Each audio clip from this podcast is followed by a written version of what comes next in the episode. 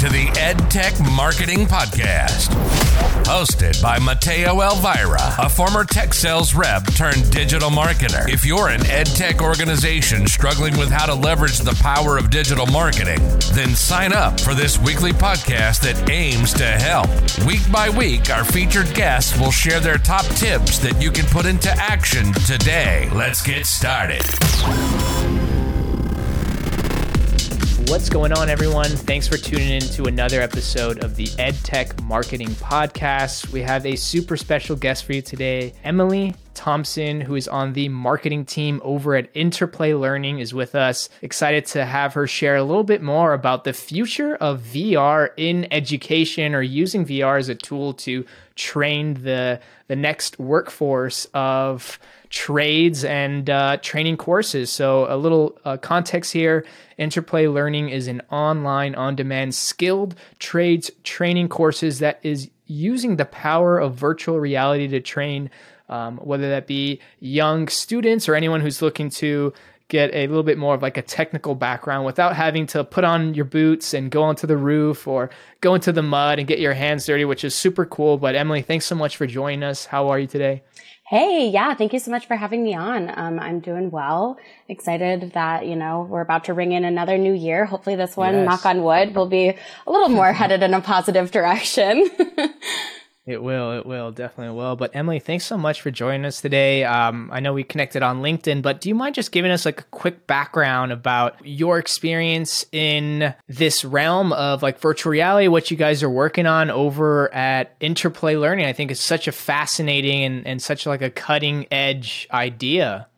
Yeah, absolutely. So yeah, so I've been in demand generation or some form of demand generation for about seven years now, um, nice. which brought me to Interplay where I actually head the entire demand generation team. Um, at Interplay, demand gen means content, campaigns, operations, advertising, kind of all of the like more traditional marketing tactics that bring people in. So that's what my team focuses on. And yeah, Interplay is doing some really exciting stuff. Um, VR is definitely one of the most exciting things that we're working on. Um, funnily enough, you can actually access our simulations on a PC or laptop as well. Um, nice. So we like to keep it accessible to all, but VR is definitely where you're going to see all of the kind of um, bright, shiny objects and what makes uh, our product called SkillMill so awesome. So mm-hmm. I think that VR is definitely on the precipice of greatness, um, just in an occupational um, use case. And I'm really excited to be a part of that. That's awesome. Yeah, I actually found out about Interplay through one of your TikToks, which I thought was really interesting. It was like, I forgot the context, but it was like, nobody knows. And it was like the kids running through the hallway. But it's like, the idea was interesting because the field that you're in is, is very like, like trades, right? Like traditionally trades, you've had to like go out to the fields or I don't know, like how do you even train for a career in plumbing without having to get your hands dirty? And, and now you work for a brand that's introducing a way to teach teach the next generation of tradesmen and women, but without having them to like be at such like a safety risk or get their hands too dirty or even just like trial that as a career. Could you like walk us through like, you know, the types of um, careers or backgrounds and, and how it works maybe a little bit more in detail? Yeah, absolutely. So um, you hit the nail on the head. Um, we do service all of the main trades um, which to us means HVAC or heating, ventilation, and air conditioning, um, plumbing, electrical. We have some brief solar content, although solar is definitely nice. an area we could beef up a little bit. Um, and then we kind of package all of those things together to offer multi-family maintenance and facilities mm. maintenance courses. So just for some general context, if you're working for a building, whether that be a residential building or a commercial building, um, they kind of expect their maintenance managers to be be an HVAC person, a plumbing person, electrical person, almost like a janitorial staff member too. Um, so there's a lot of cross training opportunities within our platform that makes them really well rounded in all of those core competencies. Um, so our traditional business model is we sell directly to businesses. Um, we really love the kind of small to medium business space. Um, it's definitely the lifeblood of who we are. Um, being able to offer a way for those small business owners to really start to build their own workforce and not rely so much on the traditional trade schools or the traditional traditional apprenticeship model. Um, but we sell into schools directly. We actually work with trade schools um, who are offering, you know, that competency building within their programs. Um, and we sell direct to consumer as well. So we do offer our product at an individual level for anyone who's, you know, just graduating high school and unsure of what they're going to do next, wants to try all the trades, like you said. Um, career switchers is really big for us. So someone yeah. who's like worked in corporate for 20 years and then mm-hmm. is sick of it and they're like, I want to get my hands dirty. Um, so that's really big for us. Um, you know, there's the entire kind of DIY market of homeowners who are like, I want to try and understand how to do this ourselves. Um, so yeah, really um, a multifaceted product that has a lot of use cases. Um, and for the first time ever, I'm like, I'm working for a software company that actually does something really great great for, you know, the world. Um, so can't speak highly enough about our product. And I'm glad that you, um, you know, mentioned how well rounded in the trades it is. Yeah. So I guess for context, right? Like Facebook, um, Oculus is a brand that is owned by Facebook. Facebook obviously recently changed their name to Meta. Uh, they're doubling down on their virtual reality products and just the ecosystem across the board. So, this is something that one of the largest tech companies out there is really investing a lot of their future in. And here you guys are, um, you know, in 2021, 2022, uh, kind of leaning in that. Um, could you walk us through, like, maybe for those who may not be familiar, like, what is the Oculus? Like, what is VR and, and what is like the power and capability that this little headset can provide, like, either organizations or also just like learning opportunities for students as well? Yeah, absolutely. So, um, yeah, Meta is, um, is in talks with us. Um, there's no sort of oh, official oh, cool. partnership or anything like that, but they're really interested in how Interplay kind of um, thought about creating an occupational use case for virtual reality because as they've been very outspoken about um, they really think that that's going to be the future of the entire world which is finding a way to incorporate virtual reality into our more traditional reality in every capacity so socialization gaming working um, you know, mental health. There's so many meditation apps out there. There's therapy apps out there. Um, really making um, some things that were not so broadly accessible accessible to all through the use of virtual reality. Um, so yeah, they have conversations with us. They're really just trying to investigate like how did we think about this? What do we think the future is? What do we think there are other ways that virtual reality can apply to an occupational use case? Um, mm-hmm. so it's been really cool to kind of understand their perspective on it too. Um, and yes, uh, they did acquire Oculus a few years back and Oculus has gone on to produce, I think they have now three types of headsets. They have the Rift, they have the Quest, and then the Quest 2. Um, what you see behind me is a Quest 2. It's my personal favorite.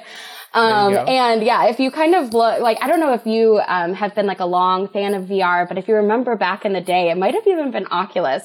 You used to like put your phone in a box and you put yes. that box on your head. And then that was what virtual reality is. and now it's just totally an immersive experience. I mean, to the point where I experience some uncanny valley feelings from time to time because it is so lifelike and you really feel captivated like you're in this environment. There's haptic responses on your um, yeah. on your controllers so you feel what you meet what they want you to feel and within the applications ours included. If you get electrocuted in our app you actually feel the thing buzz um, to remind you that if you oh, were in wow. the field you would get electrocuted in no, real life. Cool actually. Yeah so it's really cool. And um, the the second part of that question studies have actually shown that when you bring in an immersive aspect to a traditional learning program, so something like a trade school, when they're able to incorporate immersive on-demand learning that that student can um, access at any time of the day within whatever their comfort hours or levels are. And then you incorporate that with a human connection with like, you know, human led instruction, um, mentorship, mm. hands on learning, field training. Yeah. You actually are seeing an increase in um, knowledge retention. So they hear it and they actually retain that knowledge when they leave their program, um, and competency. So they're actually noticing that students understand it faster when you're able to offer them an online on-demand um, way to learn and especially when you make it cool and you make it game-like and you make it fun and um, you know there's there's a high value reward for them doing it. Like they get to see all of their achievements and they finish this course and they get to do hands-on things. Um, it just has it's shown a lot of studies. There are a lot of studies that have shown how it is um, really changing the navigation for learning and making students understand concepts faster. And that's yeah. not just in the trades. That's in surgery. That's in nursing. That's in farming. It's in a lot of different areas that have already adopted more of an immersive learning program. Um, you know, long before the concept of VR being widely mm-hmm. accessible was even a real thought. Mm-hmm. You know, it's crazy because uh, I think I mentioned this earlier. I used to work at a Service Titan, which is a right. it's an HVAC software for plumbers. So I talked to a lot of pl- plumbers on the phones, cold calling them, annoying them, of course. But some of the biggest feedback that they told us was like they didn't care to be sold about a software at certain times, but their biggest pain point was like hiring or mm-hmm. like, do mm-hmm. you know of anyone? And so from learned from that experience is that like training and hiring like that type of workforce is actually a huge pain point in that industry. And what you're saying is through VR, through your software, you're now making it accessible globally, internationally through the use of this technology. What's been some of the feedback from some of like the partners or, or companies that you partner with? How has this helped their business or impact their business? Yeah, so um, we have definitely seen positive return from the companies that we work for. Um, one of the things that's really um, widely talked about is recruiting and the skilled trades um, labor shortage. Um, so people are retiring faster than they're being replaced. Not enough people are interested in the trades, and that's for a few different reasons. Um, the number two reasons being a the stigma that's attached to it. You know, you have Mike Rowe out yeah. there trying to advocate for dirty jobs, but then it kind of ends there. You don't hear too much about the blue collar mm-hmm. space. It's um, notoriously kind of um, you know th- there's a very highbrow attitude associated where it's people yeah. look down on it. So there's a there's a stigma attached that is absolutely profession. Though. Yeah, it is such a good profession, and it's so such a falsified stigma that we really need to break. Um, and then the other, the other main reason that people aren't looking at the trades is because they don't know how lucrative it is. Um, there's a lot of money to be made by working in the trades, but it's just not widely talked about. So people aren't, they don't know that they can make a lot of money. They don't know that they ha- can create a career path for themselves. Yeah. They hear, oh, I'm going to become an HVAC technician and then that's going to be it for the next 40 years. I'm just mm-hmm. going to be an HVAC technician, which is also so not the case. But um, with those two things, it's been really hard for the skilled trades to find um, replacements for their kind of dying laborer and dying in a very metaphorical sense, not a literal sense. Um, but you know, there's there's a massive group of people that are retiring over the next you know five to ten years, and they're just not being replaced by younger talent. Um, so what our software does is it creates a, a kind of attractive recruiting technique where they can say, you know, your first six months, you're going to basically play video games with us. You know, they can show up at high school job fairs and they can say, look how cool this is. This is what our training program looks like. Mm. Why would you want to go to a four year exactly. school and just sit in lectures for four years when A, we can get you making real money in six months and you're going to spend your first six months in video games. Like that's way more fun. Um, oh, yeah. so it definitely attracts that digital era is what we call them. You know, um, there's the, the graduating classes right now, they've never not had technology. So they're very used to it. They're attracted to it. They want to work for employers who, you know, involve it in their businesses, which has not historically been the case for trades. Um, and then it also gives them upskilling opportunities and career advancements. So they can come in and they, they have interplay and maybe they're hiring a base level HVAC technician, but our program goes into even advanced level HVAC knowledge and offers cross training opportunities. So maybe they're going to start and they're going to take, you know, the baseline HVAC courses. They're going to become a field technician and then they can continue to advance their competencies through the program without having to invest in, you know, really um, expensive continuing education. Yeah. Um, and then maybe they also want to cross training into plumbing or electrical um, to give themselves a, a, career advancement. And then maybe even, you know, Bob, who owns Bob's Heating and Air, now it's Bob's Heating, Air, and Plumbing because he has so many HVAC techs that now understand the basics of plumbing that he can offer it as a business service. So they're making more money. Bob's making more money. And it really overall um, results in some really positive remarks. Um, now, that being said, those who have not partnered with us are still a little hesitant. Like you said, um, there's some tech adversity. Um, you know, there's still a, a, kind of barrier to entry when you hear something like software or virtual reality. Um, especially still, virtual reality. Yeah, especially virtual reality. It's a little spooky. Um, and people are very cautious um, when we speak about the metaverse. You know, there's a famous book called Snow Crash where yeah. that exact concept went very poorly. Um, and so people have a natural kind of um, have some risk aversion associated with it. Um, so we really like to offer, you know, comprehensive implementation. Um, we offer a ton of resources about, you know, this is just, it's just a headset that you put on your head that helps you do your job better, and it doesn't have to go much further than that. Um, we try to, you know, kind of um, calm those nerves where possible because we really think that a, it is the future, and b, it, it's something that shouldn't be feared and shouldn't instead be embraced. Mm-hmm, mm-hmm. Now you mentioned like the core users are this like next generation of like digital savvy young professionals. Of course, like they have a lot of options. How has this impacted the way you market it? And obviously, like I found out about Interplay on TikTok. There's a huge audience of like young millennials, Gen Z consuming content on this platform. Like um, f- through a demand generation lens, like you know, how is this impacted the way you you market and brand interplay as like a service? Yeah absolutely. So we actually um, it's funny you ask that because um, it's been something that we've been trying to figure out over the last you know 12 to 16 months. Um, it's it's our biggest challenge which is our product, our end users are these young, digital savvy people, but oftentimes our buyers are not. So we have to be approachable enough for the tech adverse buyer, but cool enough for the digital savvy end user. Um, and that's been a little bit of a challenge. Um, it's a good challenge to have because, um, you know, that end user pool is so wide, is so wide and so vast that, um, of course, it's relatively easy to show them the value of the product.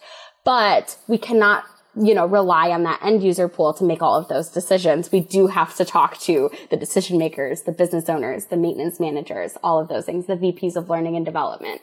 Um, so it's definitely impacted what how we have to think about marketing and what it's forced us into is a really well-rounded multi-channel approach. So we're on TikTok where we're a little more fun, where we have a little more personality. Um, we're still figuring out TikTok, but we have some cool things planned for 22. Um, but that's where we're able to kind of, you know, show a little bit more personality, be a little more fun, speak a little more directly to the end user. Same thing goes for Instagram. You know, we're making reels, we're having fun, we're showing a little more personality. And then on things like Facebook and LinkedIn, you know, we're a little more business related. We're a little more reserved. We're a little more conservative. We speak more directly to the value propositions of the product. Um, we speak more directly to those decision makers than we do in our, um, I would say, more end user focused platforms. Um, and then, of course, that doesn't end there. There's YouTube and Google and traditional advertising out of home, all of those things. So we really just have to be well blended. We have to know when we can be um, pretty vague and when we have to be super granular with our messaging. Um, oftentimes, you know, at that tip top of the funnel, we can be a little more vague. We can speak to a wider audience.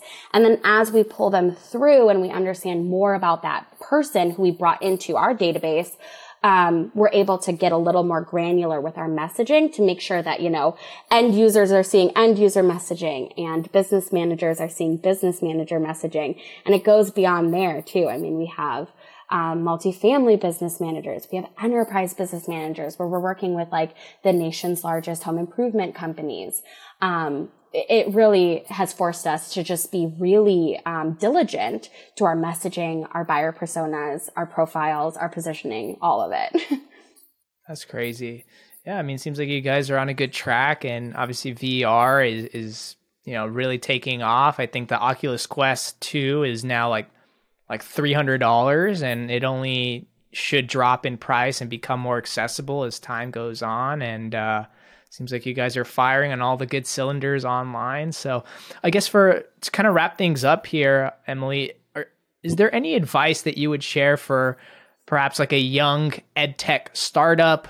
or you know also just you know a brand who may also be in the VR space when it comes to you know really positioning or branding your solution to again this this next generation of you know technology consumers and and also like those organizations who may not realize that impact yet as well. Yeah absolutely um, to the ed tech startups. And my CEO um, has some content online where he speaks a lot about, you know, kind of some future predictions, some advice giving there. So definitely would be worth checking out Doug Donovan. Um, but I would say two things. One, one of the things that Doug did early on was he went after certifications he went after licensing. He went after accreditation. We're DOL recognized. We're partnered with NATE. We're um, accredited. All of the things that take a long time, but put you really far ahead of the competition. Take those things seriously early on and you will thank yourself when, you know, you have 10 competitors kind of chasing your tail. Um, the second yeah. thing that I would say in, in terms of like branding and positioning to those companies is don't let the fact that you work in ed tech mean that you have to be boring or you have to be solely focused on academia and you can't be um, an interesting, personable, humorous, lifelike brand because it's just not the case. And especially when you combine education and technology, you're speaking to a very specific audience who wants to see that personality. Um, it does bum me out sometimes when I go to these ed tech websites and I'm like, you read like Harvard Law School. And I'm like, I promise you that your buyers are going to be okay if you speak to them like they're real human beings who are just wanting to learn more about your product. Um, so that's a big thing for us. It's something that we tread lightly on because, of course, we want to be um, credible and we want to be um, knowledgeable, but we also understand that we need to incorporate some brand and personality into. I mean, I'm sorry, we have we need to incorporate some humor and personality into our brand. Um, and then the the second part of that, VR companies. Oh man, that one is is tough to say because that's so it's so wide.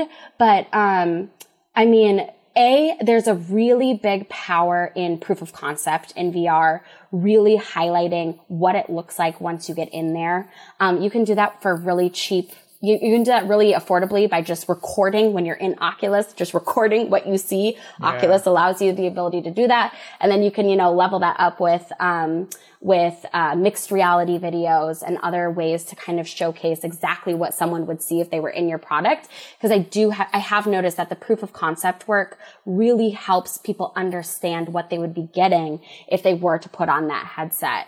And then I think the second thing I would say is include resources that make it easy to understand. Include, you know, um, download guides. Include re- uh, buyer guides. Include implementation resources so that a user doesn't just buy their headset, download your app, and then feel stuck and feel like they don't understand where to go next and how to use it.